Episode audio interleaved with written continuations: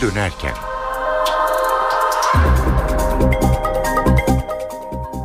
İyi akşamlar ben Öykü Özdoğan eve dönerken haberlerle karşınızdayız. Günün öne çıkan gelişmelerinin özetiyle başlıyoruz.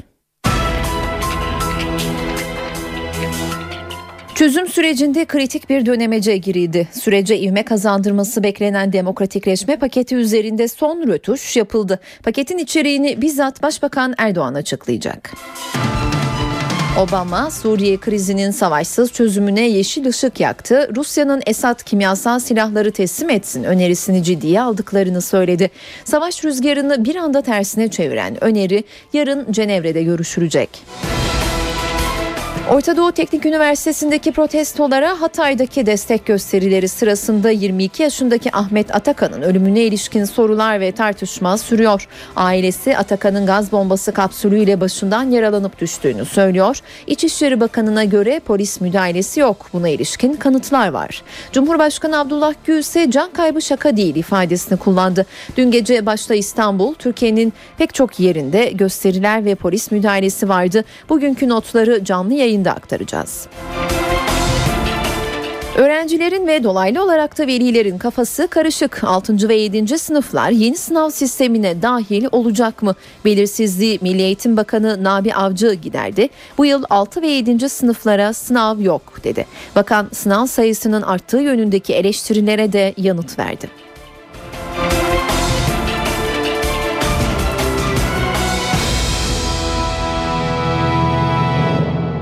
Çözüm sürecinde kritik günler kapıdı. PKK'nın çekilmeyi durdurma kararına gerekçe olarak gösterdiği ve geciktiği ileri sürülen demokratikleşme paketinde artık sona gelindi. Sürecin en önemli aşamalarından biri olarak görülen pakette artık son rötuşlar yapılıyor.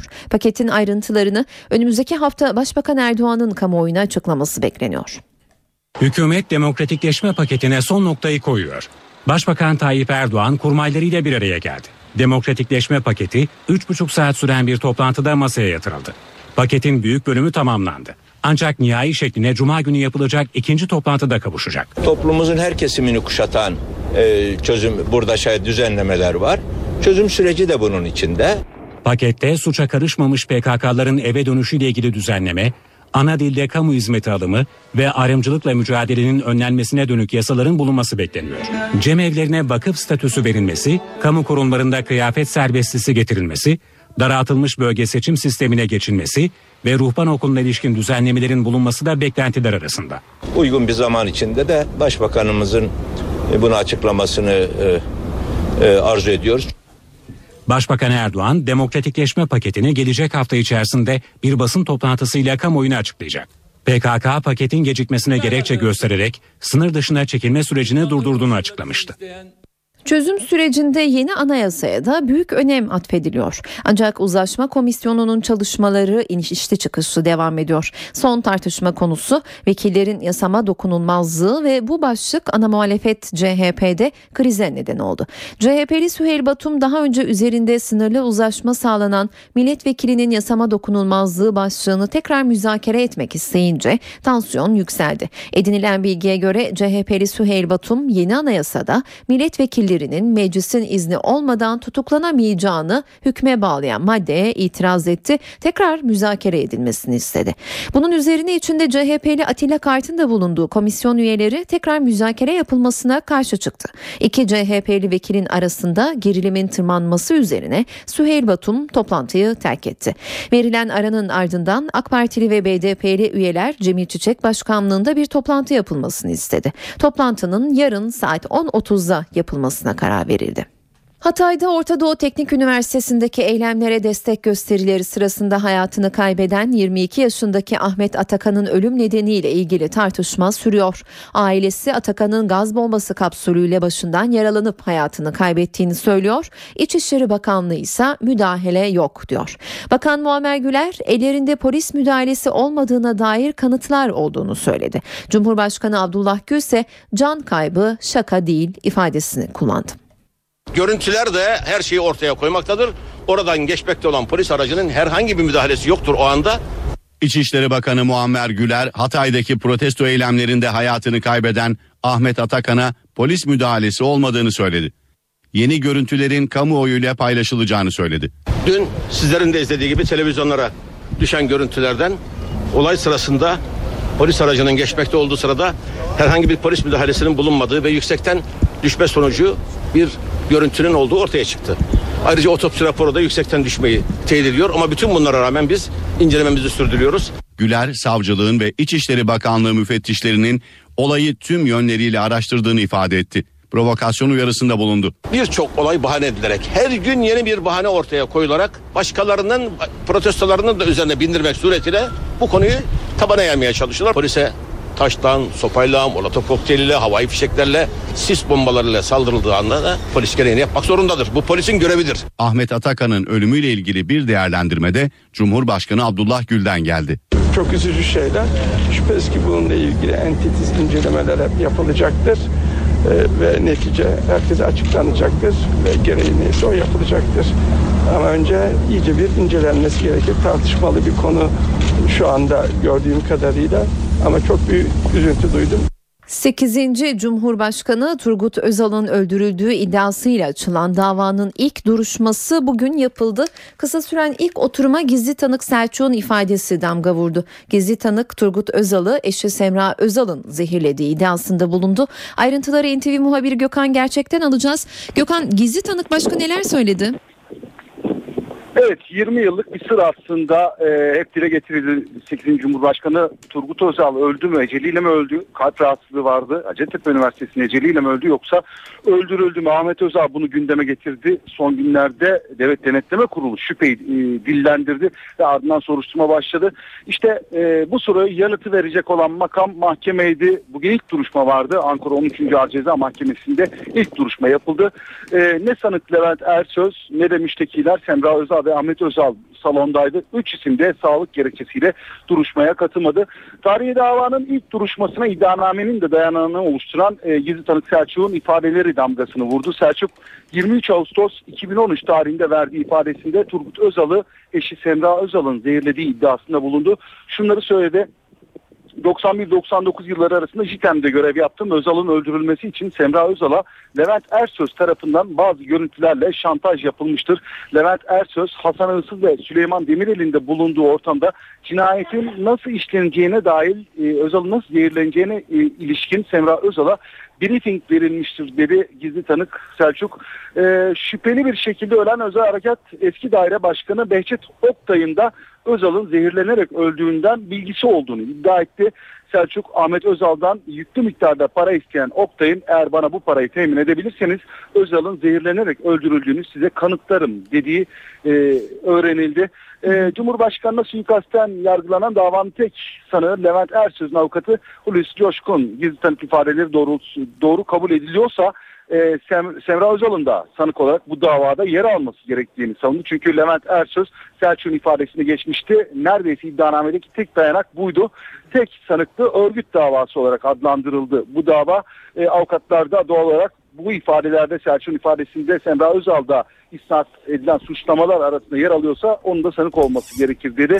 Eee Gizli tanık Selçuk'un Semra Özal'a yönelik iddialarına ailenin avukatı Hasan İşgüzar yanıt verdi ve e, şunları söyledi. Bunu yapanlar çok profesyonel kişiler buna benzer çok sayıda ihbar mektubu alabilirsiniz.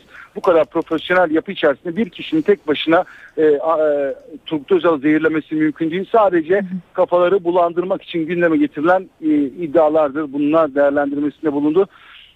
Ayrıca esrarengiz bir posta e, postasına gelen esrarengiz bir mektuptan da bahsetti. E, Akram Tabbas isimli bir istihbarat elemanının Özal'ın ölümüyle ilgili ayrıntılı bilgiye sahip olduğunu belirtti. E, mektupta Özal'ın ölümüyle ilgili Adli Tıp Kurumu raporunda kurum çalışanlarına şantaj yapılarak değiştirildiği öne sürüldü hatırlayacaksınız. Turgut Özal'ın mezar açılmıştı, naaşından örnekler alınmıştı ve zehir yok denilmişti. Ancak hı hı. bu raporun e, baskı altında hazırlandığını iddia etti. E, gönderilen bu iddia edildi bu gönderilen mektupta ve e, her şeyi Akram Tabbas'ın bildiği söylendi. E, Levent Ersöz'ün avukatı Coşkun davanın gizli yapılması talebi reddedildi. Bir sonraki duruşma 9 Aralık tarihinde yapılacak. Ahmet Özal'ın bir sonraki duruşmada tanık olarak dinlenmesine de karar verildi. Gelmezse Özal'a Özal'a zorla getirilme kararı da çıkarılabilecek. Gün özeti Turgut Özal'ın ölümüne ilişkin e, öldürülme iddialarına ilişkin davanın ilk duruşmasına ilişkin e, detaylar bu şekildeydi. Teşekkürler Gökhan. NTV muhabiri Gökhan Gerçeği dinledik. Özal'ın öldürüldüğü iddiasıyla açılan davanın bugünkü ilk duruşmasından ayrıntıları aktardı. Yine adli bir haberle devam ediyoruz. Bu kez habere konu olan kişi bir hukukçu. Danıştay'da yaşanan dinleme soruşturmasında yeni bir skandal ortaya çıktı. Bir Danıştay hakiminin odasında bulunan dinleme cihazının izini süren savcılık bir başka Danıştay hakimine ulaştı. Milliyet gazetesinin haberine göre savcılık iddianamesinde Danıştay'da tetkik hakimliği yapan ÖK'yi böceği yerleştirmekle suçladı. Böcek skandalı 1 Şubat 2012 tarihinde ortaya çıktı. Danıştay üyesi Zeki Yiğit'in odasındaki masanın altında Rus yapımı bir ses kayıt cihazı bulundu. Soruşturma savcısı Harun Kodalak, Danıştay'ın kamera kayıtlarını inceledi. Görüntülerde 7 ayrı tarihte Zeki Yiğit'in odasına sabahın erken saatlerinde takım elbiseli bir kişinin girdiğini belirledi. Temizlik görevlileri görüntüdeki kişinin Danıştay 13. Daire Tetkik Hakimi ÖK olduğunu söyledi. Savcı Harun Kodalak 19 Haziran 2012 tarihinde şüpheli tetkik hakiminin ismini HSYK'ya bildirdi. ÖK HSYK kararıyla Danıştay Tetkik Hakimliğinden alınarak Kırıkkale İdare Mahkemesi'ne gönderildi. İddianamede şüpheli tetkik hakimi hakkında iş yeri dokunulmazlığını ihlal ve özel hayatın gizliliğini ihlal suçlarından 8,5 yıla kadar hapis cezası talep edildi. Davanın görülmesine perşembe günü başlanacak.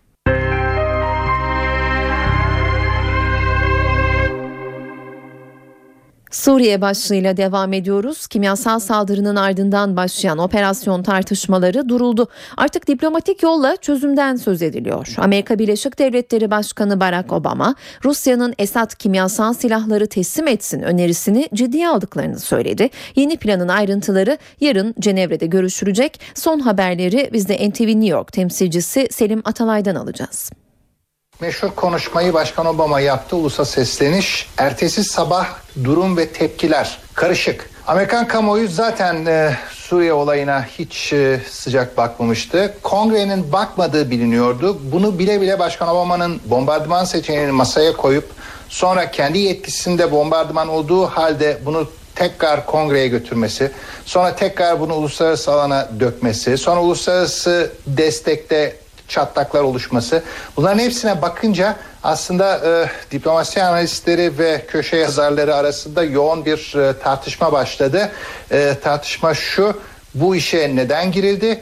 İki, bu kadar zikzak neden oldu? Obama yönetimi ne yapıyor? Artı muhaliflerin daha net yorumları var. Bu yorumlarda işte e, Kremlin'den ve e, Şam'daki başkanlık sarayından kahkahalar yükseldiği ve Amerika'nın gerçekten kendini köşeye sıkıştırdığı, burada e, acemi boyacının kendisini köşeye sıkıştırarak, köşeye e, sıkıştırıp bütün salonu boyayıp sonra köşeye sıkışması e, benzetmesi de yapılmakta ve böyle bir ortamda e, Rusya'nın e, bahane olarak kullanılan işte önerisiyle bir çıkış yolunun bulunduğu vesaire şeklinde yani Amerika'nın hala kafası karışık ve e, kongrenin e, ikna edilmeyeceğini bile bile e, Başkan Obama'nın neden bu kongre yoluna gittiği hala tartışmalı. Diğer tartışmalı konu bu e, Rusya önerisi bu Dışişleri Bakanı'nın ağzından mı çıktı, yanlışlıkla mı çıktı, bilhassa mı çıktı bunlar tartışılmakta. Ee, savunma olarak e, kaynaklar ve de Kerry'nin kendisi diyor ki biz geçen yıldan beri bu, bu kimyasal silah meselesini Rusya ile konuşuyorduk. Hatta Kerry Nisan ayında Moskova'ya gittiğinde Rus Dışişleri Bakanı ile gece yarısını geçen sabaha kadar iki, iki buçuğa kadar süren uzun yemekte bu kimyasal e, silah kontrolünü konuştu ve hatta Suriye'deki kimyasal silahların e, Libya'nın 10 yıl önce nükleer silah programından vazgeçmesine benzer bir plan, planla e, Suriye'nin de kimyasallarının kaldırılması üzerinde konuşulmuş. Libya uygulamasını, eski Libya uygulamasını Suriye'de yapabilir miyiz diye. Yani bu, bu işi biz daha önce de konuşuyorduk diye e, bir savunma getiriyorlar. Ama bundan sonrası için ne olacak? E, işte konunun gerçekten çözümü Birleşmiş Milletler Güvenlik Konseyi'ne gelecekse o zaman konseyin kapsamlı herkesi ikna eden ve de e, Şam rejiminin bu işten e, avantaj sağlamasını önleyecek şekilde yaptırımları da içeren bir karar çıkması gerekiyor. Bu kararın çıkmayacağı daha dün ilan edilen sonra da yapılamayan Güvenlik Konseyi toplantısında ortaya çıktı. Çünkü Rusya yaptırım istemiyor. Şam'daki müttefikini korumaya devam ediyor. Ee, bunu çözmek için işte e, yarın Perşembe Rus ve Amerikan Dışişleri Bakanları Cenevre'de toplanacaklar. Bundan sonraki aşamayı eğer anlaşabilirlerse e, tekrar güvenlik konseyine getirecekler. Yani burada sorun e, dondurulmuş gibi duruyor ancak buzdolabının fişi de çekilmiş durumda. Obama'nın konuşmasının Amerikalılar tarafından nasıl karşılandığına bakalım. Başkan savaşsız çözüme göz kırpmasına rağmen konuşmasıyla halkı ikna edemedi.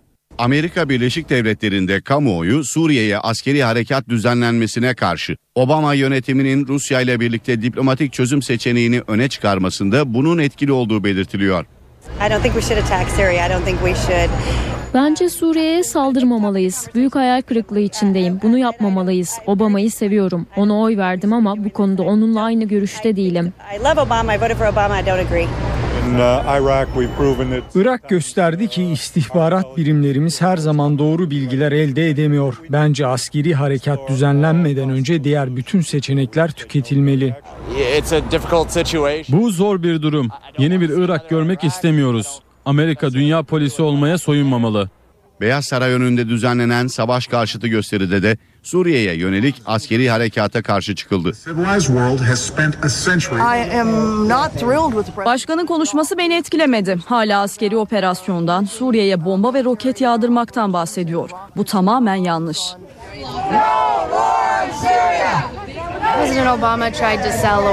Obama Amerikan halkına Suriye savaşını satmaya çalışıyor ama biz almıyoruz. Yapılan son anketler ABD halkının %60'dan fazlasının Suriye harekatına karşı olduğunu gösteriyor.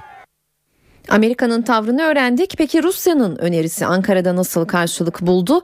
Devletin zirvesi öneriye temkinli yaklaştı. Kimyasal silahlar teslim edildi. Öbür tarafta ne olursa olsun demeyi kimse kabul edemez dedi. Cumhurbaşkanı Abdullah Gül ayrıca ta- taktik değil kesin temizlik olmalı diye konuştu. Dışişleri Bakanlığı'ndan da yeni süreç hesap verme zorunluluğunu ortadan kaldırmamalı uyarısı geldi. Suriye'nin kimyasal silahlardan tamamen arındırılması önemli bir gelişme. Bundan e, memnuniyet duymak gerekir. Ama bunun bir taktik olmaması gerekir. Bunun gerçekten kesin bir temizlik olması gerekir. Hem Beşer Esad rejimine hem Amerikan yönetimine.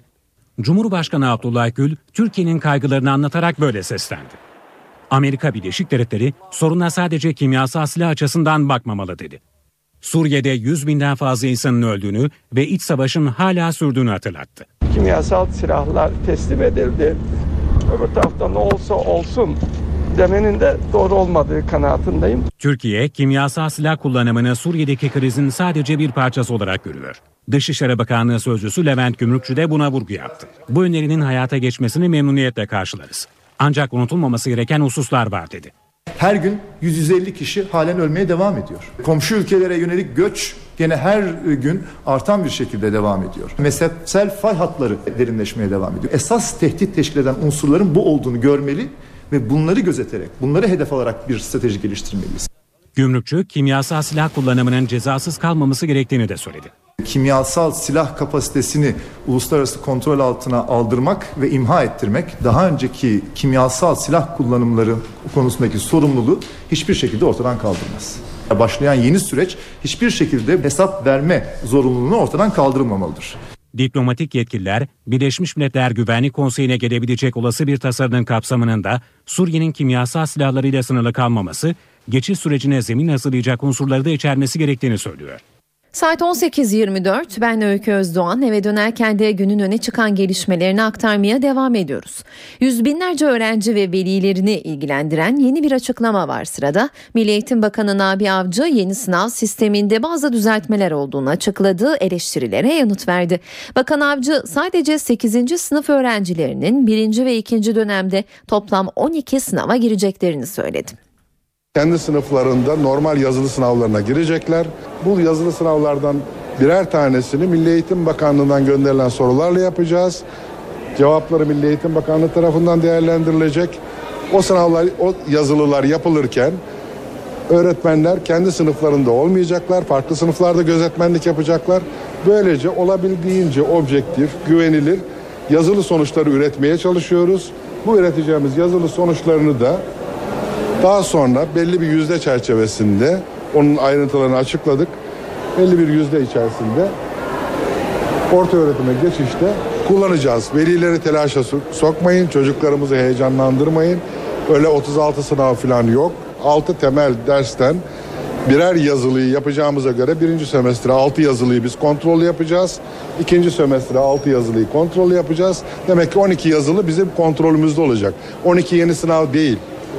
Çocuklarımızın zaten girecekleri yazılıların birinci dönemde 6 tanesini, ikinci dönemde 6 tanesini Milli Eğitim Bakanlığı'nın denetiminde yapacağız ki bunlar güvenilir notlar üretilebilsin. Okulların açılmasına doğru merakla beklenen okul servis ücretleri ile ilgili gelişmeleri aktaralım. İstanbul Büyükşehir Belediyesi okul servis taşımacılığında yeni bir uygulama başlattı. Buna göre yeni dönemde servis taşıma ücretleri veli ile taşımacılar arasında pazarlık usulüyle belirlenecek. Servis taşıma ücretlerinde tavan fiyat belirlendi. En yakın mesafede fiyat değişmedi. En kısa mesafe olan 1 kilometre için tavan fiyat 140 lira olarak belirlendi. En uzak mesafe ise 345 liraya çıkarıldı. Ama bu fiyatlar üzerinden velilerle taşımacılar arasında pazarlık yapılabilecek. Yeni eğitim öğretim yılı pazartesi günü başlıyor. Bu yıl eğitim heyecanının yaşandığı okullardan biri de Gökçeada'daki Rum İlköğretim Okulu. 49 yıl aradan sonra eğitime başlayacak olan okulun şimdilik sadece iki öğrencisi var. Gökçeada Rum Okulu yarım yüzyıl sonra kapılarını açtı. Ancak okula gidecek öğrenci sayısı yok denecek kadar az. Çanakkale'nin Gökçeada ilçesinde Aya Toduri İlk Mektebi adıyla da bilinen okula yeni eğitim öğretim dönemi öncesi sadece iki öğrenci kayıt yaptırdı. İlçe merkezine 4 kilometre uzaklıktaki Zeytinli köyünde bulunan okul 1951 yılında eğitime başladı. 1964'te kurucusunun isteğiyle kapatıldı. Yıllar sonra adaya dönen Anna Koçumal, Rum Ortodoks Kilisesi Vakfı'nca onarılan okulun yeniden açılması için başvurdu.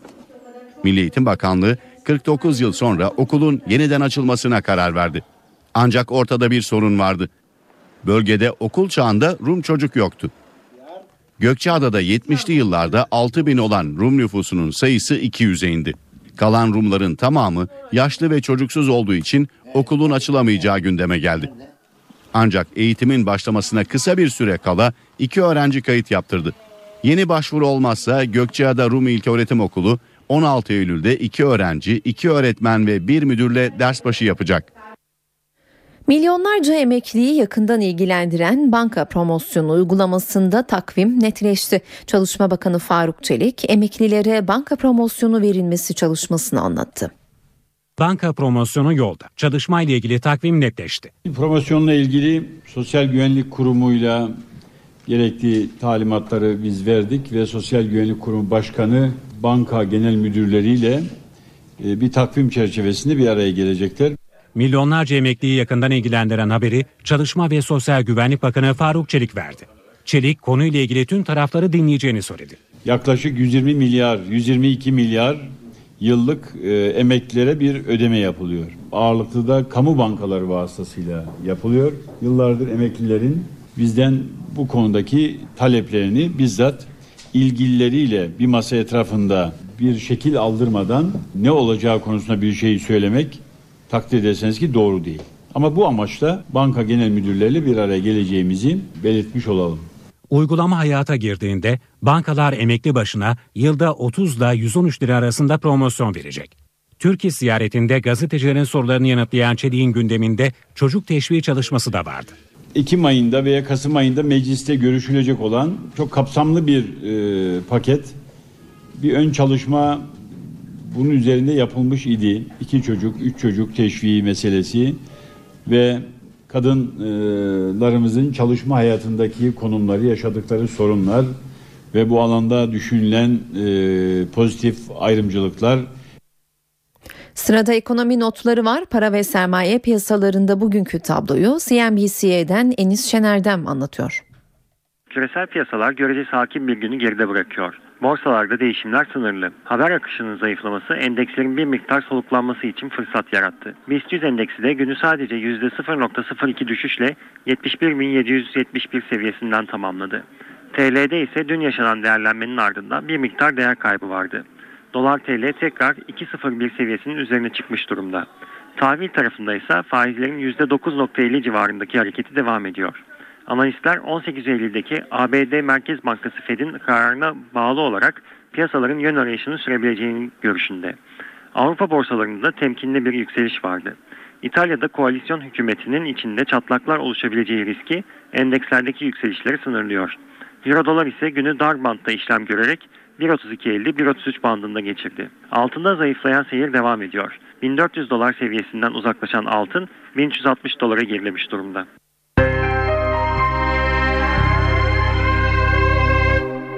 Nevşehir'in Göreme beldesinde Japon turistlere yönelik saldırıya bölge halkı tepki gösterdi. Göremeliler bıçaklı saldırıda yaşamını yitiren Japon turist için yürüyüş düzenledi. Belde Japonya ve Türkiye bayraklarıyla donatıldı. Olay yerine karanfil bırakıldı. Göreme'de turizmci, rehber ve esnaf bıçaklı saldırıda yaşamını yitiren Japon turist Mai Kurkiharaç için yürüdü. Burası Japonya'da da çok bilinen bir yer. Şok oldum diyebilirim. Bir Japon turistin ölümü bir diğerinde yaralanmasına yönelik saldırı beldede protesto edildi. Kapadokya halkı olarak bu cani saldırıdan dolayı çok üzgünüz. Ve misafirlerimizi koruyamadığımız için tüm Japon halkından özür diliyoruz. Grup Japonca ve Türkçe hazırladıkları yazılı pankartlarla yaklaşık 4 kilometre yürüdü. Saldırının yaşandığı Zemi Vadisi'ne karanfil ve çelenk bırakıldı. İnsan diyemeyeceğimiz insanımsılar gelip bizim bütün emeklerimizi bu ülke için verdiğimiz bütün emekleri aynı bir kağıt gibi buruşturup çöpe fırlatıyorlar. Lütfen gereği neyse yapılsın.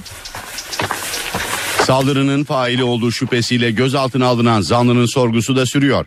Suçlamayı kabul etmeyen zanlının cinsel istismar, hırsızlık gibi 17 ayrı suçtan sabıkası var. Saldırıda yaralanan Hoşiye Teramatsu'nun da teşhis ettiği zanlının cezaevinden kısa süre önce çıktığı öğrenildi. Ürgüp'te elektrikçilik yapan şüpheliden alınan örnekler DNA incelemesi için Ankara'ya gönderildi.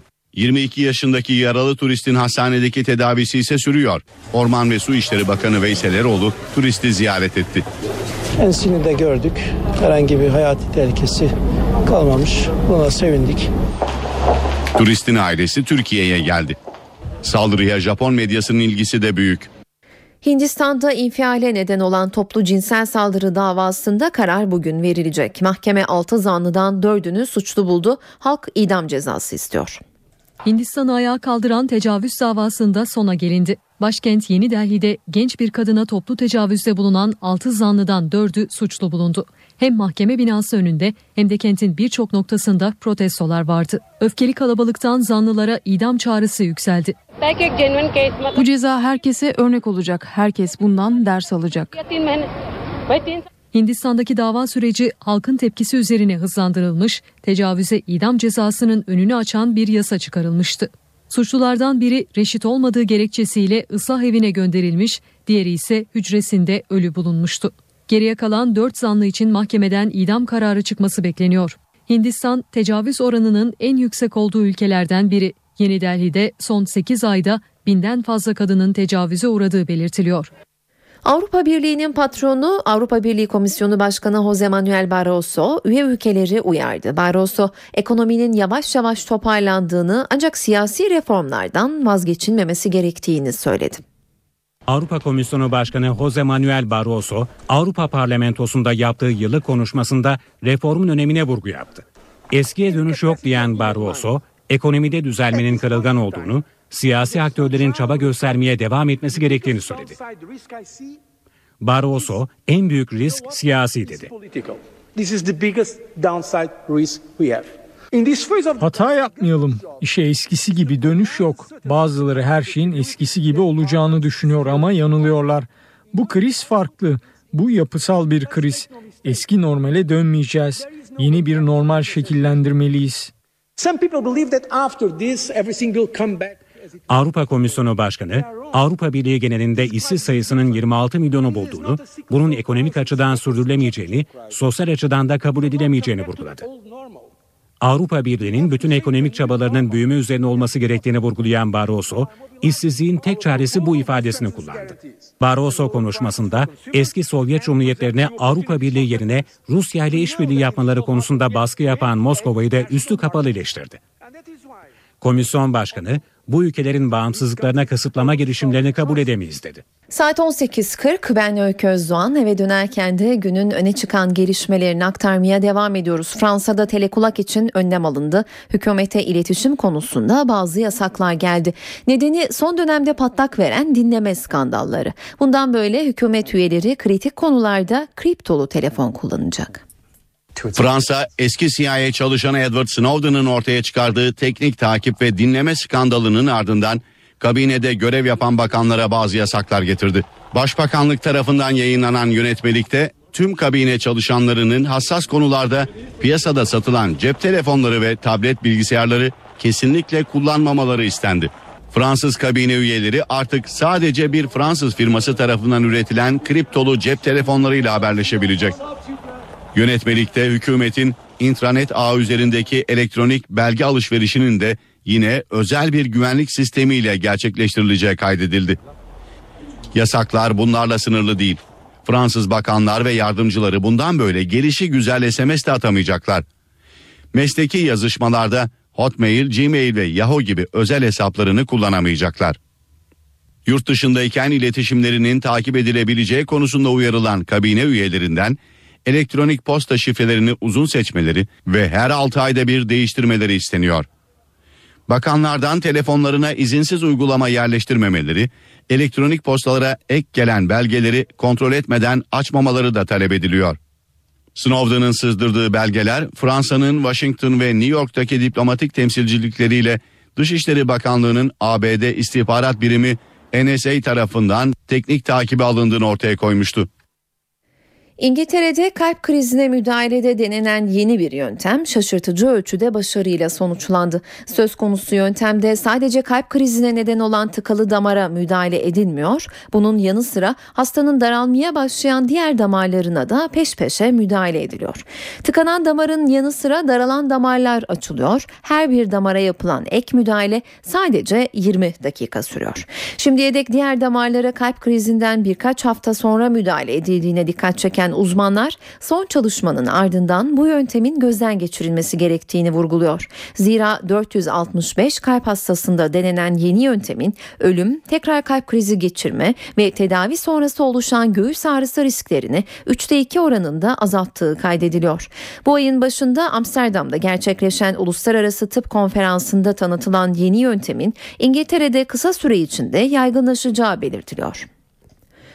Teknoloji devi Apple'ın merakla beklenen yeni iPhone sürümleri tanıtıldı. Yeni modellere hem övgü hem de eleştiri geldi. Teknoloji devi Apple iki yeni iPhone modelini görücüye çıkardı. 5S ve 5C. This is iPhone 5S. Yeni nesil iPhone 5S, iPhone 5'in daha geliştirilmiş modeli. Cihaz 64 bit işlemcili ilk akıllı telefon olma özelliğini taşıyor. İşletim sistemi iOS 7 ile çalışan cihazda parmak izi sensörü de var. Yani sahibini parmak izinden tanıyabiliyor. Yeni iPhone'un ABD fiyatı 550 ile 700 dolar arasında değişiyor. Ancak bu yeni modele ilişkin eleştiriler de var. Parmak izi sensörü dışında yeni modelde büyük yenilikler olmadığı öne sürülüyor. Ekranın aynı kaldığına ve en büyük sıkıntılarından biri olan düşük pil ömrüne önemli bir katkı yapılmadığına işaret ediliyor. Apple'ın piyasaya süreceği bir diğer model 5C. ABD fiyatı 350 dolar olan model daha az özellikle daha düşük fiyat seçeneği sunuyor. Yeni iPhone'lar 20 Eylül'de ABD, Çin ve İngiltere'de satışa çıkacak. iPhone 5'te beklenen çıkışı yapamayan Apple'ın yeni ürünlerinin pazar payını ne ölçüde etkileyeceği merak ediliyor.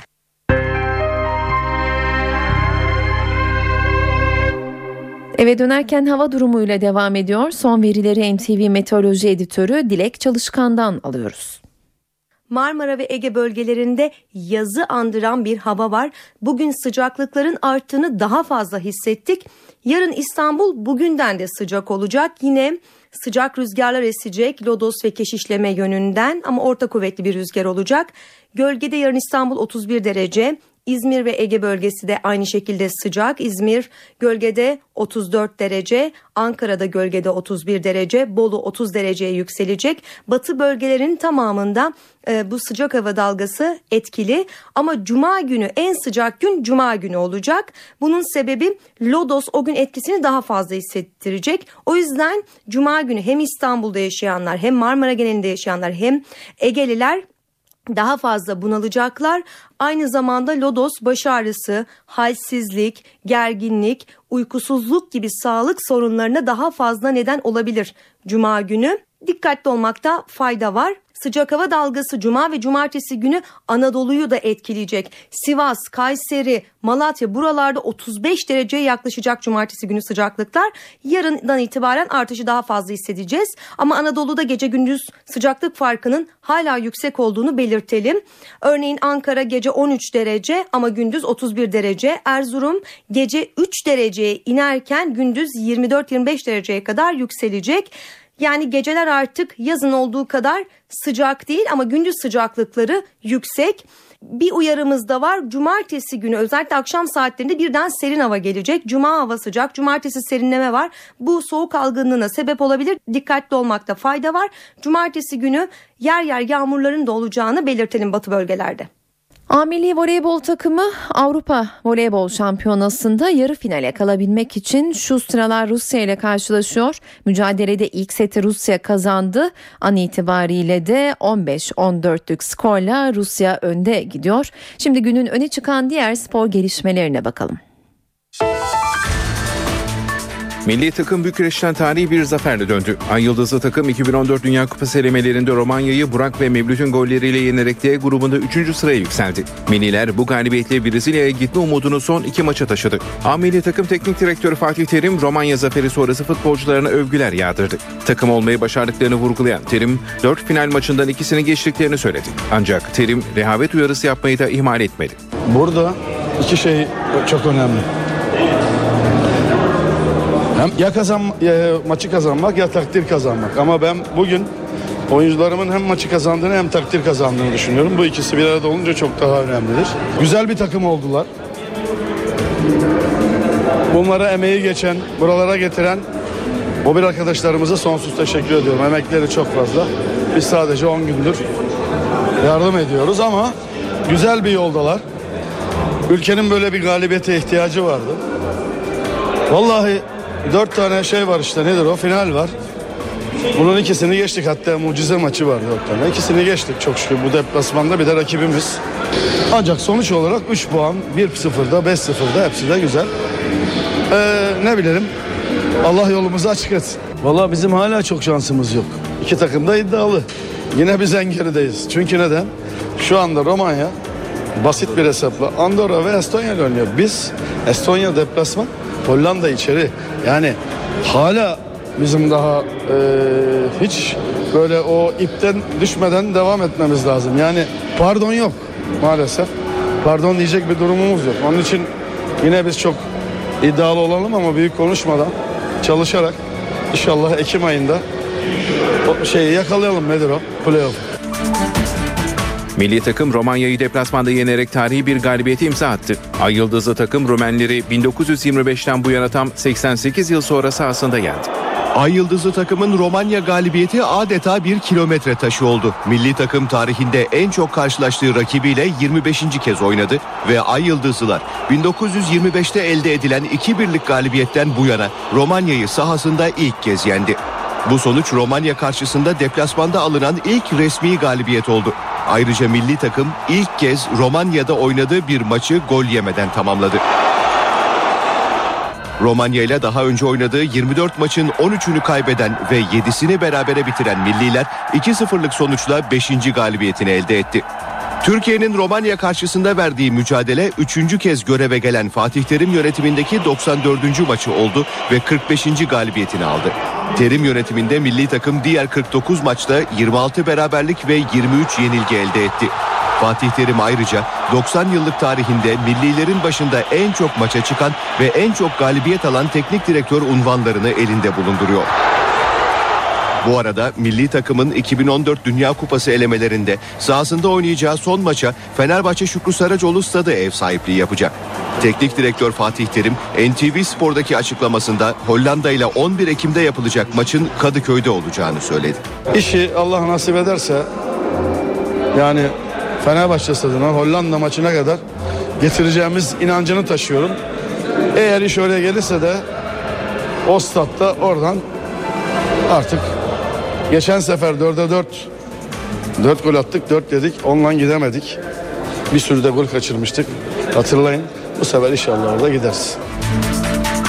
Milli takımın Romanya ile yaptığı maçın ilk yarısında Selçuk İnan sakatlandı. Deneyimli futbolcunun bugün çekilen MR'ında sakatlığının ciddi olmadığı açıklandı. Selçuk maçın 35. dakikasında aldığı darbe sonrası yerde kaldı. Milli oyuncu sağ kenarında bir süre tedavi gördükten sonra yeniden oyuna girerek maçı tamamladı. Stadı koltuk değnekleriyle terk eden Selçuk'un bugün çekilen MR'ında yumuşak doku travması yaşadığı ve durumunun ciddi olmadığı öğrenildi. Teknik direktör Fatih Terim'in Selçuk'u 17 Eylül Salı günü Şampiyonlar Ligi'nde oynanacak Real Madrid maçını düşünerek Antalya Spor karşılaşmasını riske etmemesi bekleniyor. Beşiktaş Başkanı Fikret Orman CNBC'ye canlı yayınında soruları yanıtladı. Kulübün mali açıdan rahatlamaya başladığını söyleyen Orman, güneş çok yakında ifadesini kullandı. Fikret Orman, Fernandes ve Ronaldinho ile ilgili de açıklamalarda bulundu. Geçen sene e, gerçekten bir e, ayaklarımızın yere basma senesiydi. Bu sene yapılanma senemiz. Önümüzdeki sene yeni stadımızla beraber gerçekten bir e, dünya kulübünün olmanın adımlarını hızlı hızlı attığımızı herkes görecek. E, statla alakalı projemiz 15 Ağustos'ta ilk maçımızı orada oynamak istiyoruz. Fernandes burada gayet iyi e, bir hüviyet yani Hı hı. kendini burada bulduğunu düşünüyorum. Beşiktaş taraftarıyla da çok özdeşleşti. O da gitmek istemeyecektir. Bu karşılıklı bir istektir. Biz Fernandes kaybetmek istemiyoruz ama Fernandes de Beşiktaş'ı kaybetmek istememeli. Olimpiyatlarda ortalama 50 bin kişi oynamaktan büyük keyif alıyoruz. Tahmin ediyorum Galatasaray maçı e, Türkiye'deki ilk olacak yani e, e, kapasitesi 76.500 e, ama biz 80 bin kişi oynayacağımızı tahmin ediyorum. Çok keyifli ama kış ortamında oraya taraftar gelir mi? Soğuklarda nasıl bir hal olur? Ona bakmak lazım. Ona göre karar vermek lazım. Şu anda biraz erken gibi bu kararı açıklamak için. Fenerbahçeli Emanuel Emenike, Nijerya milli takımı kampında Sarı Lacivertli kulüpteki hedefleri ve performansı ile ilgili açıklamalarda bulundu. Golcü futbolcu hedefinin Sarı formayla şampiyonluk yaşamak olduğunu dile getirdi. Dünya Kupası Afrika elemeleri için milli takım kampında bulunan Emmanuel Emenike, ülkesi Nijerya'da verdiği röportajda Sarı Lacivertli taraftara mesaj gönderdi. Nijeryalı Yıldız, Fenerbahçe'ye 13 milyon euroluk yüksek bir bonservis bedeliyle transfer olmasının üzerinde herhangi bir baskı yaratmadığını, gollerinin kendiliğinden geleceğini söyledi. Emenike, İstanbul'a gelmeden önce herkes benim neler yapabileceğimi zaten biliyordu. Özgüvenimi asla kaybetmedim. Transferimi gerçekleştirenleri ve bana inananları haklı çıkaracağım dedi. Golcü futbolcu atabildiği kadar gol atmak ve Fenerbahçe'de şampiyonluklar yaşamak istediğini sözlerine ekledi. Yıldız oyuncu Dünya Kupası Afrika elemelerinde Nijerya'nın Malawi'yi 2-0 yendiği maçta takımının ilk golünü atmıştı. Brezilya yolunda takımına ve kendisine güveninin tam olduğunu belirten Emenike, her zaman olduğu gibi playoff turunda hangi takımla karşılaşacağımızın bir önemi yok. Karşımıza kim çıkarsa çıksın rakibimizi eleyerek Dünya Kupası'na katılmak için fiziksel ve mental olarak hazır olmak zorundayız dedi. Ligin ilk 3 haftasını kayıpsız geçen Beşiktaş zorlu Bursa deplasmanının hazırlıklarını sürdürüyor. Siyah beyazlara Hugo Almedya'dan sevindirici haber geldi. Beşiktaş bir günlük izin ardından pazar günü Bursa Spor'la oynayacağı maçın hazırlıklarına çift antrenmanla devam etti. Milli takımlarda bulunan Olcay Şahan, Oğuzhan Özyakup, Ersan Adem Gülüm, Tolga Zengin, Gökhan Töre, Mustafa Pekdemek, Kerim Fry, Muhammed Demirci, Veli Kavlak, Atiba Hitchinson ve Thomas Sivok çalışmada yer almadı. Gaziantep Spor maçındaki sakatlığı sonrası sabah antrenmanında ilk kez takımla çalışmaya dahil olan Hugo Almeida, akşam antrenmanını da sorunsuz bir şekilde tamamladı. Filippo Losko, Manuel Fernandes ve Uğur Borasa takımdan ayrı çalıştı.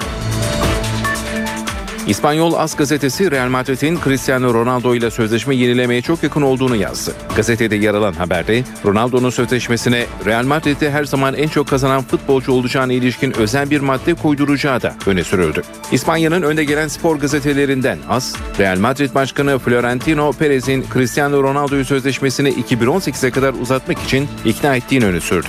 Gazetedeki haberde Portekiz Yıldız'ın yeni sözleşmesini 12 gün içinde imzalayarak dünyanın en çok kazanan futbolcusu olacağı vurgulandı. Gazetede yer alan bir iddiaya göre Portekiz Yıldız'ın sözleşmesine Real Madrid'de her zaman en çok kazanan futbolcu olacağına ilişkin özel bir madde koyduracağı da öne sürüldü.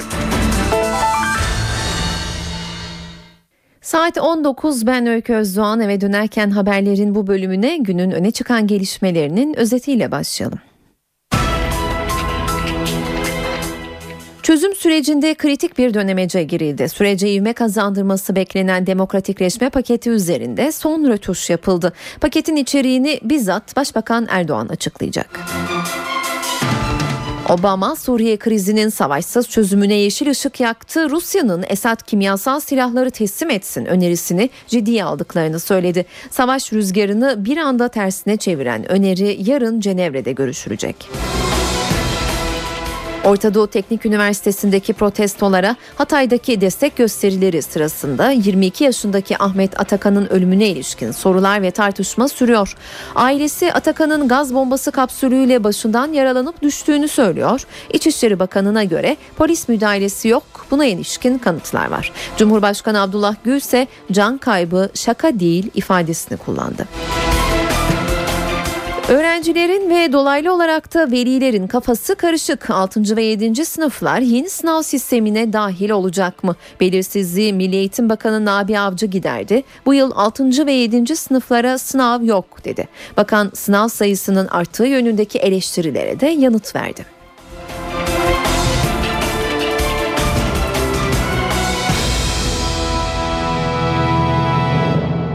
Çözüm sürecinde kritik günler kapıda. PKK'nın çekilmeyi durdurma kararına gerekçe olarak gösterdiği ve geciktiği ileri sürülen demokratikleşme paketinde artık sona gelindi. Sürecin en önemli aşamalarından biri olarak görülen pakette artık son rötuşlar yapılıyor.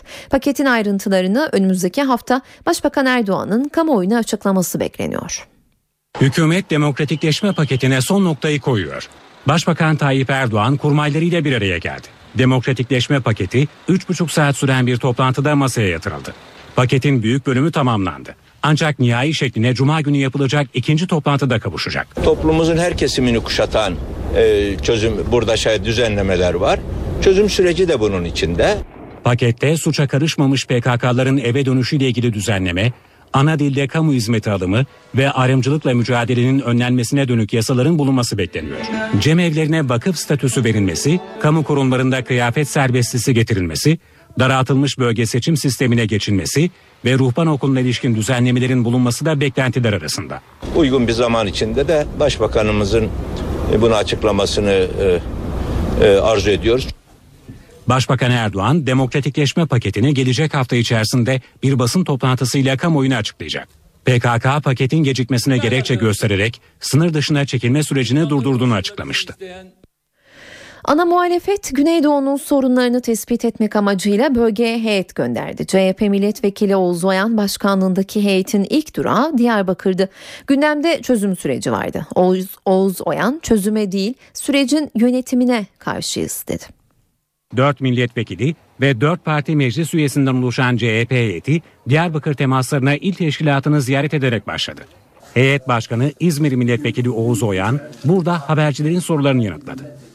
Gündemde çözüm süreci vardı. Çözüme karşı değiliz, çözümün yöntemine karşıyız. Bu yöntemle kalıcı çözüm olmaz diyoruz.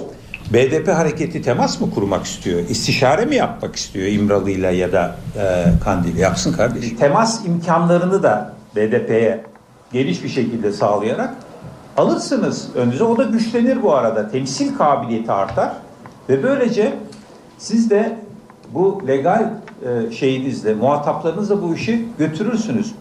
Seçim barajı, faili meçhul cinayetler, Uludere olayı ve Reyhanlı'da 52 kişinin öldüğü patlamaya değinen Oyan, Diyarbakır cezaevinin müze yapılmasını istedi.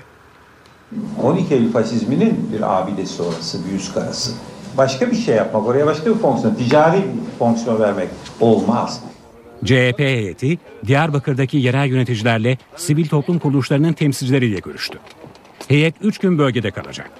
Diyarbakır'dan sonraki durak Mardin ve Şanlıurfa olacak.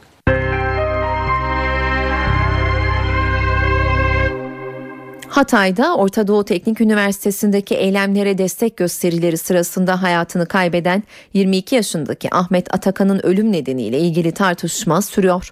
Ailesi Atakan'ın gaz bombası kapsülüyle başından yaralanıp hayatını kaybettiğini söylüyor. İçişleri Bakanlığı ise müdahale yok diyor. Bakan Muammer Güler ellerinde polis müdahalesi olmadığına dair kanıtlar olduğunu söyledi. Cumhurbaşkanı Abdullah Gül ise can kaybı şaka değil dedi. Görüntüler de her şeyi ortaya koymaktadır. Oradan geçmekte olan polis aracının herhangi bir müdahalesi yoktur o anda. İçişleri Bakanı Muammer Güler Hatay'daki protesto eylemlerinde hayatını kaybeden Ahmet Atakan'a polis müdahalesi olmadığını söyledi. Yeni görüntülerin kamuoyuyla paylaşılacağını söyledi. Dün sizlerin de izlediği gibi televizyonlara düşen görüntülerden olay sırasında polis aracının geçmekte olduğu sırada herhangi bir polis müdahalesinin bulunmadığı ve yüksekten düşme sonucu bir görüntünün olduğu ortaya çıktı. Ayrıca otopsi raporu da yüksekten düşmeyi teyit ediyor ama bütün bunlara rağmen biz incelememizi sürdürüyoruz. Güler savcılığın ve İçişleri Bakanlığı müfettişlerinin olayı tüm yönleriyle araştırdığını ifade etti. Provokasyon uyarısında bulundu. Birçok olay bahane edilerek her gün yeni bir bahane ortaya koyularak başkalarının protestolarının da üzerine bindirmek suretiyle bu konuyu tabana yaymaya çalışıyorlar. Polise taştan, sopayla, molotof kokteyliyle, havai fişeklerle, sis bombalarıyla saldırıldığı anda da polis gereğini yapmak zorundadır. Bu polisin görevidir. Ahmet Atakan'ın ölümüyle ilgili bir değerlendirmede Cumhurbaşkanı Abdullah Gül'den geldi. Çok üzücü şeyler. Şüphesiz ki bununla ilgili entitiz incelemeler hep yapılacaktır. Ee, ve netice herkese açıklanacaktır ve gereği neyse o yapılacaktır. Ama önce iyice bir incelenmesi gerekir. Tartışmalı bir konu şu anda gördüğüm kadarıyla ama çok büyük üzüntü duydum. 8. Cumhurbaşkanı Turgut Özal'ın öldürüldüğü iddiasıyla açılan davanın ilk duruşması yapıldı. İlk oturuma sanık Levent Ersöz'le müştekiler Semra Özal ve Ahmet Özal katılmadı.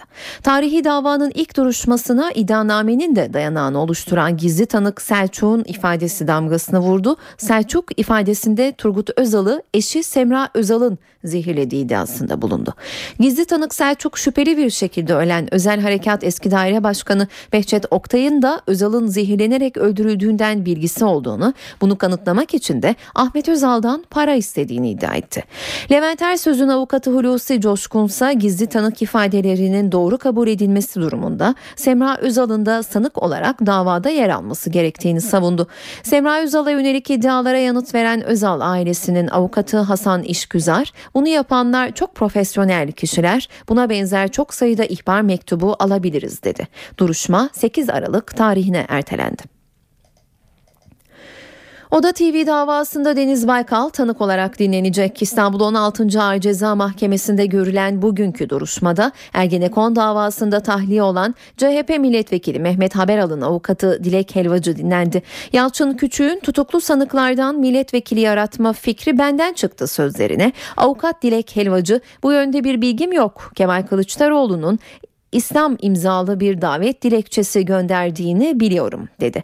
CHP milletvekili Deniz Baykal'ın tanık olarak Ankara'da dinlenmesine karar veren mahkeme heyeti dosyayı esas hakkındaki görüşünü hazırlaması için savcıya gönderdi. Oda TV davasının sanıkları arasında gazeteciler Nedim Şener'le Ahmet Şık da bulunuyor. İstanbul Şişli'de bulunan Agos gazetesinin yan sokağında Hrant Dink'in vurulduğu yerin yanındaki merdivenler renklendi. Geçen hafta Dink'in katili o gün Samas'ta azmettirici Erhan Tuncel'in doğum yeri olan Trabzon'un futbol takımının renkleri olan bordo maviye boyanan merdivenler iki gün sonra gençler tarafından siyaha boyandı. Önceki gecede Şişli Belediyesi ekipleri merdivenleri sarı, kırmızı, gümüş ve beyaz renklere boyadı. Bu arada merdivenlerin bordo mavi renge boyanması yapılmasına tepki gösteren Trabzon Fikir Kulübü üyesi bir grup bugün Agos gazetesini ziyaret ederek üzüntülerini dile getirdi. Trabzon Fikir Kulübü Başkanı Yavuz Saltık, Hrant kardeşimizin katilinin Trabzon şehri ve Trabzonspor'la yan yana ifade edilmesi o acı günden beri yüreğimizi acıtan bir yarayken gönül verdiğimiz bordo mavili renklerimizin yeni ve çirkin bir provokasyona alet edilmeye çalışılmaktadır. Hrant bu ülkenin mücevheri ve Trabzonsporluların Allah'ın kardeşidir dedi. Saatler 19.14'ü gösteriyor. Ben Öykü Özdoğan eve dönerken de günün öne çıkan gelişmelerini aktarmaya devam ediyoruz. Yüz binlerce öğrenci ve velilerini ilgilendiren yeni bir açıklama var sırada. Milli Eğitim Bakanı Nabi Avcı yeni sınav sisteminde bazı düzeltmeler olduğunu açıkladığı eleştirilere yanıt verdi. Bakan Avcı sadece 8. sınıf öğrencilerinin 1. ve 2. dönemde toplam 12 sınava gireceklerini söyledi. Kendi sınıflarında normal yazılı sınavlarına girecekler. Bu yazılı sınavlardan birer tanesini Milli Eğitim Bakanlığı'ndan gönderilen sorularla yapacağız. Cevapları Milli Eğitim Bakanlığı tarafından değerlendirilecek. O sınavlar, o yazılılar yapılırken öğretmenler kendi sınıflarında olmayacaklar. Farklı sınıflarda gözetmenlik yapacaklar. Böylece olabildiğince objektif, güvenilir yazılı sonuçları üretmeye çalışıyoruz. Bu üreteceğimiz yazılı sonuçlarını da daha sonra belli bir yüzde çerçevesinde onun ayrıntılarını açıkladık. Belli bir yüzde içerisinde orta öğretime geçişte kullanacağız. Velileri telaşa sokmayın, çocuklarımızı heyecanlandırmayın. Öyle 36 sınav falan yok. 6 temel dersten birer yazılıyı yapacağımıza göre birinci semestre 6 yazılıyı biz kontrol yapacağız. İkinci semestre 6 yazılıyı kontrol yapacağız. Demek ki 12 yazılı bizim kontrolümüzde olacak. 12 yeni sınav değil. Çocuklarımızın zaten girecekleri yazılıların birinci dönemde 6 tanesini, ikinci dönemde 6 tanesini Milli Eğitim Bakanlığı'nın denetiminde yapacağız ki bunlar güvenilir notlar üretilebilsin. Okulların açılmasına doğru merakla beklenen okul servis ücretleriyle ilgili gelişmeleri de aktaralım. İstanbul Büyükşehir Belediyesi okul servis taşımacılığında yeni bir uygulama başlattı. Buna göre yeni dönemde servis taşıma ücretleri veli ile taşımacılar arasında pazarlık usulüyle belirlenecek. Servis taşıma ücretlerinde tavan fiyat belirlendi. En yakın mesafe fiyatı değişmedi. En kısa mesafe olan 1 kilometre için tavan fiyat 140 lira olarak belirlendi. En uzak mesafede ise fiyat 345 liraya çıkartıldı. Ama bu fiyatlar üzerinden velilerle taşımacılar arasında pazarlık yapılabilecek. İstanbul'un Avrupa yakasında oturup da bu ay elektrik faturasını alanlar deyim yerindeyse elektrik çarpmış gibi oldu. Çünkü fatura tutarları bir önceki aya göre yarı yarıya yüksek çıktı. Şikayetler üzerine BEDAŞ yazılı bir açıklama yaptı. Fiyat artışının bayram tatili nedeniyle 40 günlük sayım yapılmasından kaynaklandığını açıkladı. Tartışmaya Enerji Bakanı Taner Yıldız Ankara'dan katıldı. Yıldız zam yok dedi ve BEDAŞ'ın açıklamasını doğrular nitelikte konuştu. Yıldız şirketin Temmuz'da 27, Ağustos'ta 21, Eylül'de ise 38 günlük faturalama uygulaması yaptığını belirtti ve vatandaşın zam olarak algıladığı farkın bu uygulamadan kaynaklandığını söyledi. Milyonlarca emekliyi yakından ilgilendiren banka promosyonu uygulamasında takvim netleşti. Çalışma Bakanı Faruk Çelik emeklilere banka promosyonu verilmesi çalışmalarını anlattı. Banka promosyonu yolda. Çalışma ile ilgili takvim netleşti. Promosyonla ilgili Sosyal Güvenlik Kurumu'yla gerekli talimatları biz verdik ve Sosyal Güvenlik Kurumu Başkanı banka genel müdürleriyle e, bir takvim çerçevesinde bir araya gelecekler. Milyonlarca emekliyi yakından ilgilendiren haberi Çalışma ve Sosyal Güvenlik Bakanı Faruk Çelik verdi. Çelik konuyla ilgili tüm tarafları dinleyeceğini söyledi. Yaklaşık 120 milyar, 122 milyar yıllık e, emeklilere bir ödeme yapılıyor. Ağırlıklı da kamu bankaları vasıtasıyla yapılıyor. Yıllardır emeklilerin bizden bu konudaki taleplerini bizzat ilgilileriyle bir masa etrafında bir şekil aldırmadan ne olacağı konusunda bir şey söylemek takdir ederseniz ki doğru değil. Ama bu amaçla banka genel müdürleriyle bir araya geleceğimizi belirtmiş olalım. Uygulama hayata girdiğinde bankalar emekli başına yılda 30 ile 113 lira arasında promosyon verecek. Türkiye ziyaretinde gazetecilerin sorularını yanıtlayan Çelik'in gündeminde çocuk teşviği çalışması da vardı. Ekim ayında veya Kasım ayında mecliste görüşülecek olan çok kapsamlı bir e, paket, bir ön çalışma bunun üzerinde yapılmış idi. İki çocuk, üç çocuk teşviği meselesi ve kadınlarımızın çalışma hayatındaki konumları, yaşadıkları sorunlar ve bu alanda düşünülen e, pozitif ayrımcılıklar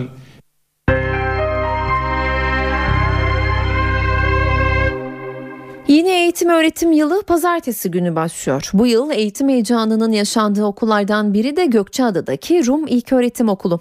49 yıl aradan sonra eğitime başlayacak olan okulun şimdilik sadece iki öğrencisi var.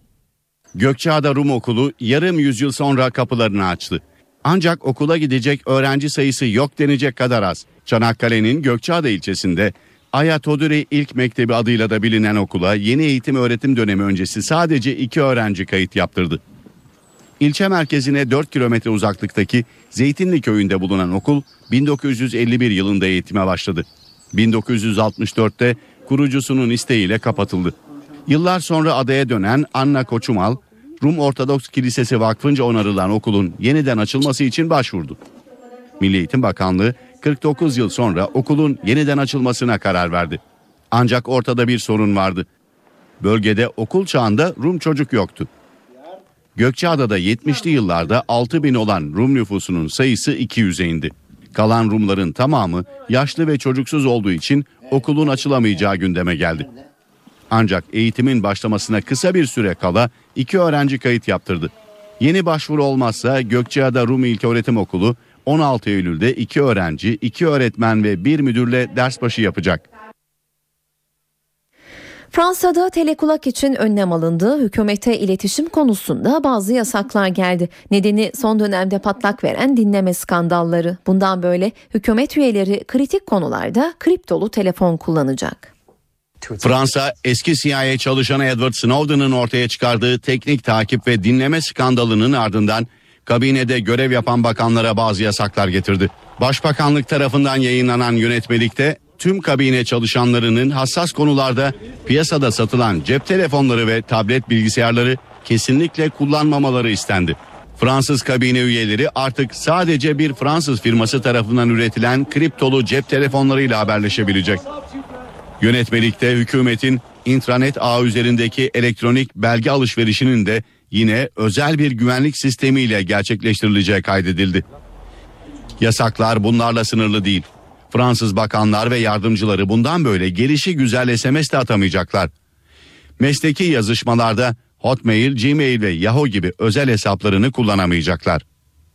Yurt dışındayken iletişimlerinin takip edilebileceği konusunda uyarılan kabine üyelerinden elektronik posta şifrelerini uzun seçmeleri ve her 6 ayda bir değiştirmeleri isteniyor. Bakanlardan telefonlarına izinsiz uygulama yerleştirmemeleri, elektronik postalara ek gelen belgeleri kontrol etmeden açmamaları da talep ediliyor.